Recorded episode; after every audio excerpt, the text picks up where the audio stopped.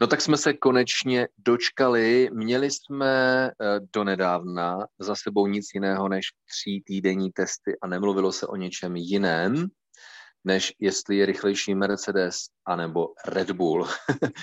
a v tradičním, nově tradičním uh, briefingu uh, v rámci rádia uh, F1 podcastu tak se rychle ohledneme za tím, co jsme viděli v Bahrajnu, kde se jede první velká cena letošního mistrovství světa vozů Formule 1 z celkového plánovaného kalendáře 23 velkých cen. Ale prosím pěkně, je to takový instantní podcast, to znamená, ohlížíme se za o němi pátečními tréninky, které navíc každý z nich byl zkrácen na hodinu, takže nemůžeme dělat závěry. Jenomže ten, kdo není zapřísáhlým fanouškem Formule 1, tak asi neodolá eh, právě k tomu ty závěry dělat. A my se malinko pokusíme. Byť zítra to může být úplně všechno jinak, protože zítra se jde kvalifikace a po ní se zase uslyšíme. Takže za sebou máme páteční tréninky a ty v rychlosti rozebereme. Vítají vás Tomáš Richter a Jiří Košta.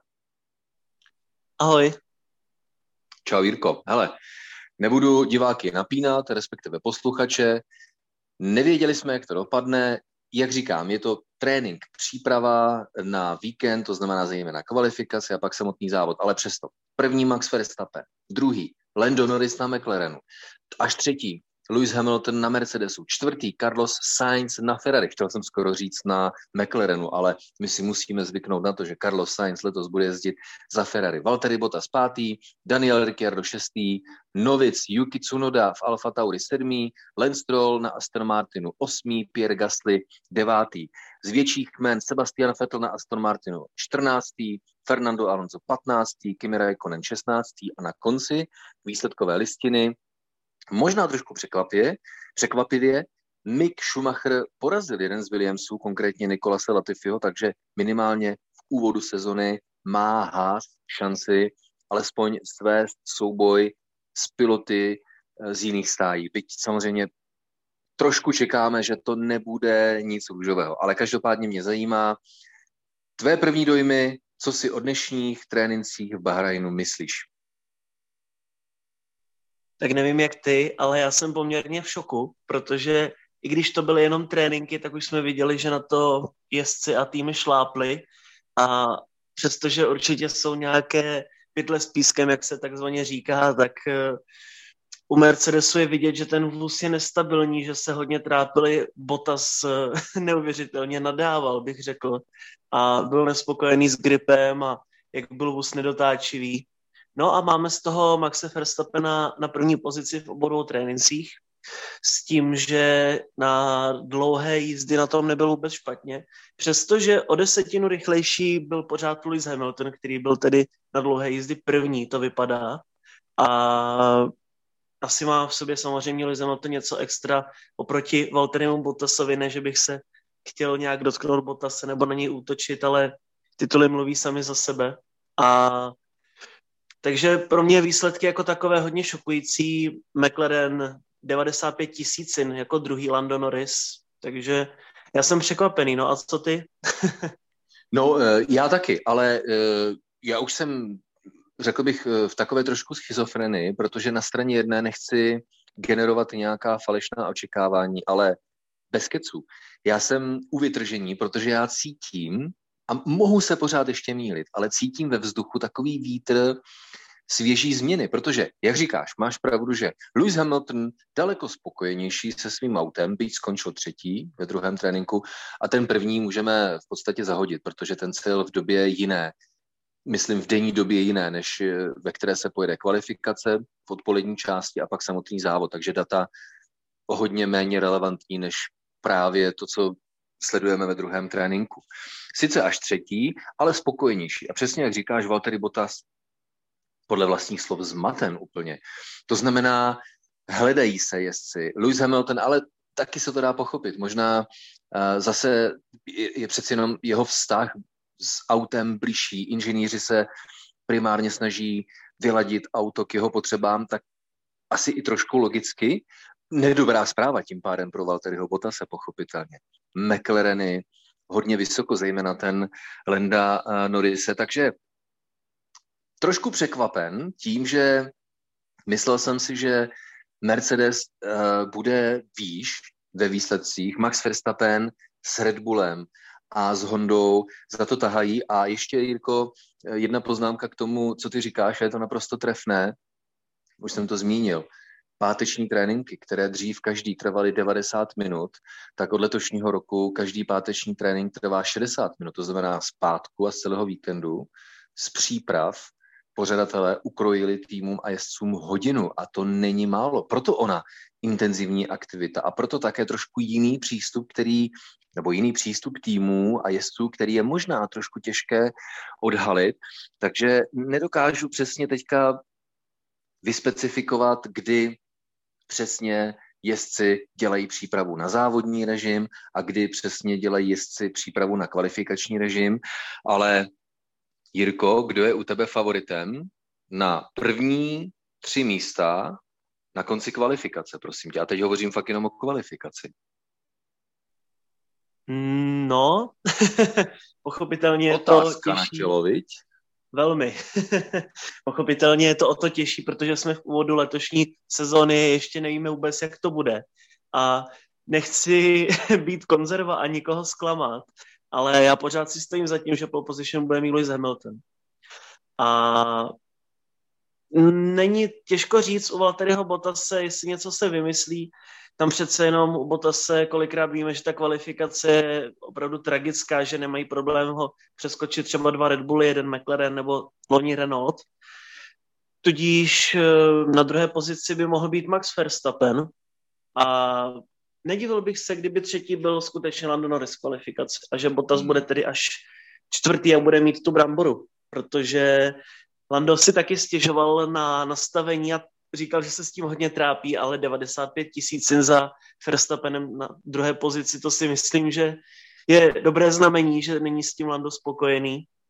A taky uvidíme, co Ricardo, protože ten byl celkově jako šestý ve druhém tréninku a asi se ještě trošičku zžívá stále s vozem, protože, jak si říkal, nebylo toho příliš možno co odjet, měli jsme jenom tři dny testování a to si ještě si půlili mezi sebou, takže na to trošičku doplácí například i Sebastian Vettel Astonu. No, slovy klasika, uh, novinářského klasika, uh, hodnota včerejších novin je tak vysoká jako cena papíru, na kterém byly vytištěny. Takže pokud posloucháte tenhle páteční podcast reflektující páteční tréninky, například po sobotní kvalifikaci, tak se velice snadno může stát, že se smějete. Ale zajímavé typy, Jirko. Já, a to je riziko ve Formuli 1.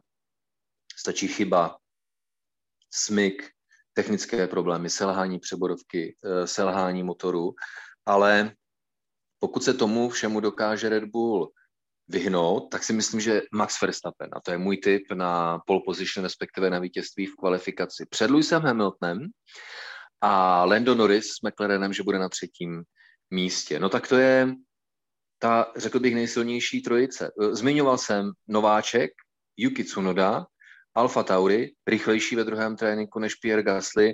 Obecně řekni mi, už jsem zmiňoval, Carlos Sainz Ferrari na čtvrtém místě, Alfa Tauri s Cunodou a s Gaslym na sedmém a devátém místě. Jak říkal konec konců uh, Carlos Sainz a Lando Norris, z počtu týmů ve středu pole už nelze uh, odlišovat ty, kteří jsou na špici středu pole anebo na dně středu pole, protože ten střed pole bude v každé jízdě, v každé velké ceně velmi vyrovnaný. Takže, ale i tak mě to nedá nezeptat se tě, Carlos Sainz, Ferrari na čtvrtém místě, pravda, Leclerc se druhým Ferrari až na 12. Ale přesto, Ferrari čtvrté místo, je to pro tebe překvapení nebo zklamání? No, myslím si, že samozřejmě fanoušci Ferrari a i já jako takový nezávislý pozorovatel bych přál Ferrari, aby bylo výš, takže čtvrtá pozice na jednu stranu je skvělá oproti lenskému roku, na druhou stranu pořád to není pódium, ale pro mě příjemné překvapení. Vypadalo to s Ferrari poměrně slušně, ale dost možná je to dáno skutečně pohonou jednotkou nebo tím, jestli se třeba skutečně trošičku povolili nebo povolil se výkon oproti tomu, jak se spekulovalo, že Fialoni zatrhla motory Ferrari a bylo tam nějaké omezení, takže dost možná to tomu pomáhá, protože mně přijde, že na maximální rychlost, prostě obecně tak nějak charakteristika vozu Ferrari, že odpovídá roku 2019, takže proto byl i Carlos Sainz nejrychlejší v prvním sektoru, kde jsou v podstatě jenom rovinky a jedna taková pomalejší zatáčka, ale v té techničtější pasáži už to úplně Ferrari nejde. Takže si troufám odhadovat, že okruhy, jako je Red Bull Ring nebo Monza, tak to Ferrari půjde. A tam bychom se mohli dočkat třeba i návratu na stupně vítězů. Ale jak opět, opět jak hovoříš a říkáš, už jsme asi na vrcholu toho možného nějakého vývoje v této aktuální specifikaci pravidel, podobně jako tomu bylo například v roce 2008, než přišly obrovské změny s nadcházející sezónou, tak bych řekl, že to bude dost, dost podobný trend a že ani Mercedes už nebude mít takovou dominanci, pokud bude nějakou mít, ale že uvidíme reálně v souboji o titul třeba dva nebo tři týmy. Mě na tom vždycky baví uh, takové ty krátké příběhy. A tenhle podcast bude jedním z nich, s tím, eh, z, z těch krátkých příběhů, ale uh, než začnou třetí tréninky, než se odjede uh, sobotní kvalifikace na úvodní závod sezony Formule 1, velké ceny Bahrajnu, no tak uh, se uh, fanoušci a internetová média a média obecně zabývají tím, že nováček Carlos Sainz zajel čtvrtý čas a muž, na kterém Ferrari staví Charles Leclerc, tak až 12. čas. Ono to zítra samozřejmě může vypadat jinak, ale i tak následuje několik hodin velmi intenzivních diskuzí nad tím, jestli Carlos Sainz třeba nedokáže potrápit Leclerca tak, jako Leclerc potrápil Fetla, když do Ferrari přišel. Eh, jak říkám, pátek, ale už teď fascinující příběhy. Eh, nedá mě to, Jirko, nezeptat se. Eh, Lando Norris, McLaren, vypadá to fakt na fantastický úvod do sezóny. Já jsem předpovídal, že bych byl překvapen, kdyby McLaren neskončil mm, na třetím místě, tedy nepředpovídám, že by skončil hůře než třetí, ale tedy Norris druhý, Daniel Ricciardo šestý. E, asi nemá cenu komentovat tento momentální rozdíl, ale využij této příležitosti Norris versus Ricciardo. Ricciardo versus Norris. Viděli jsme dokonce během prvních tréninků srovnání z telemetrie, kdy Ricciardo brzdí dříve do zatáček, eh, nebo do jedné z konkrétních vybraných zatáček dříve než Norris. Ricciardo, o kterém je známo, že je perfektní na brzdách. No to může mít buď souvislost s jeho jezdeckým stylem, anebo že Ricciardo teď doplácí na to, že je v McLarenu nováčkem. Osobně si myslím, že se musí Ricardo jenom přizpůsobit, protože přesně s brzdami měl obrovský problém v roce 2019, když přešel od Red Bullu k Renaultu a jak říkáš, byla to jeho taková zbraň v těch předjížděcích manévrech, kdy díky brzdám a s neuvěřitelné sebejistotě dokázal vždycky jezdce takhle předjíždět. O Renaultu pak už to šlo taky tu druhou sezónu, ale z začátku se na to musel zvykat. Pravděpodobně i u McLarenu bude asi nějak jinak celý systém vymyšlený, takže řekl bych, že to vůbec není ve finále špatné, že ztrácí jenom dvě desetiny podle tréninku, tedy podle nejrychlejšího kola. A myslím si, že to něco, na čem se dá stavět podobně. Možná se k tomu ještě dostaneme, ale podobně o tom hovořili Sergio Perez, že co se týče jednoho času na kolo kvalifikační pokusy, tak si ještě není jistý, nedokáže vytáhnout z vozu maximum, ale na dlouhé jízdě je to hodně dobré. A podle mého názoru to bude dost podobné právě i s Ricardem. No a zmínil si jméno Sergio Pereze a šest desetin sekundy za Maxem Verstappenem. Ano, musíme tolerovat. Sergio Perez, on to sám říká, ale dejte mi alespoň pět závodů, než budu přibližně vědět, jak dostat z auta to nejlepší. Ale Max Verstappen první, Sergio Perez desátý.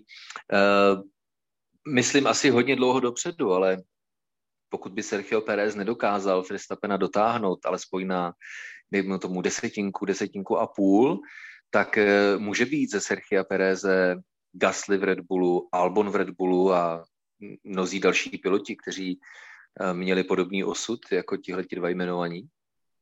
Já doufám, že ne, protože, jak říkám, na dlouhé jízdě je to něco jiného. Sergio Perez to a tam měl dobré kvalifikace, ale pořád si osobně myslím, že je to hlavně takový ten uh, jezdec na delší vzdálenost a na závody podobně jako i Fernando Alonso například. A vůbec bych si nelámal hlavu s tím, že Perez tady je sedm desetin za Verstappenem, protože viděli jsme několikrát, že Mexičan dokáže skvěle šetřit pneumatiky, skvěle si rozvrhnout závod, strategie vždycky uměl výborně společně s Racing Pointem a Red Bull také umí strategie. A to, že budou mít vepředu dvě auta, tak bude samozřejmě Perezovi umožňovat to, že bude moci jezdit i nějakou alternativní strategii a vůbec to ne- nezahazuju, ale asi v Bahrajnu ještě nepřijde jeho čas. No paráda, no tak eh, aby toho nebylo málo, tak jiný příběh. Do loňského roku Renault, nově Alpin. Esteban Ocon, jedenáctý čas, Fernando Alonso až 15. Jsi překvapen výkony Alpinu? A pořád připomínám, je to jenom trénink. Ale přesto se tě ptám. Čekal, čekal jsem, že taková otázka přijde. Bál se si, radši bys, aby nepřišla, viď? Ano, protože jak jsme se bavili předtím o nějakých závěrech z testování, tak jsem osobně odhadoval Alpin na přibližně pátý nejrychlejší tým a čtvrtý, pátý tým, dejme tomu. A oni ve směs hovořili jak o kon, tak Alonso, že se soustředili hlavně na dlouhé jízdy. Bylo to vidět, že měli střední a tvrdou sadu pneumatik na většinu jízd. V prvním tréninku dělali aerotesty, což je pochopitelné, protože Alpin už eh, během testování před 14 dny také měl mnoho specifikací své podlahy, krytu motoru, zadního křídla, takže asi zkrátka ještě chtějí získat nějaké extra informace navíc, ale už mi to trošičku přijde jako takové uh, alibizování, nebo jak bych to nazval, zkrátka jako alibi a není to asi úplně to, co jsme očekávali. Byť eh, kdyby to bylo tak nějak, jako byl Esteban Ocon na 11. pozici o 70, tak si myslím, že to ještě poměrně slušné a není to žádná propastná ztráta jako už se opakuje, je to, je to, já pořád říkám první trénink, ale hovoříme o výsledcích druhého tréninku, ale zkrátka je to začátek a pamatuji uh, vyjádření uh, šéfů uh, týmu Formule 1 v uplynulých mnoha, mnoha letech. Počkejte si nejenom na první kvalifikaci, ale počkejte si na prvních pět velkých cen a my očekáváme, že výkonnost mezi jednotlivými týmy bude fluktuovat, bude se měnit, takže Eh, prosím přijměte s respektem, že samozřejmě nelze dělat z výsledků druhého tréninku na začátku sezony nějaké závěry, ale zas na straně druhé nám to nebrání se o tom pobavit a to je to, co nás baví. Přiznám se taky právě, čekal jsem kurňa, šopa, ten Alpin by měl být ve výsledcích podstatně výše. Co tam dělají a, a, a co je s nimi špatně? Říkám si, onen jejich koncept tlustého airboxu, kdy chladící části pohonné jednotky strkají nahoru, aby měli štílejší spodní část auta, říkají, věříme této koncepci, no ale zda je ta koncepce správná nebo ne, tak skutečně poznáme a hlavně oni, tedy uh, inženýři z týmu Alpin, poznají až za několik závodů, jestli tomu tak skutečně je, ale výsledky Fernanda Alonza a Estabana Okona určitě za očekáváním. Kimiho Raikkonena na 16. místě v Alfě Romeo, Romeo a jeho týmového kolegy Antonia Giovinazziho na 13. místě, už jsme zmiňovali to asi podle očekávání. Tak poslední otázka k výsledkům tréninkových jízd Formule 1 na úvodní závod Velké ceny Bahrajnu, kterou můžete sledovat tradičně na programech Sport 1 a Sport 2 tak uh, Williams versus Haas. Čekal jsem, že Haas se bude krčit na chvostu výsledkové listiny, ale je to promíchané. 17. George Russell Williams, 18. nováček Mick Schumacher Haas, 19. Nikola Zlatify Williams a 20. Nikita Mazepin. Jirko, bude to souboj mezi Haasem a Williamsem, nebo to je jenom náhoda takhle v úvodu sezony?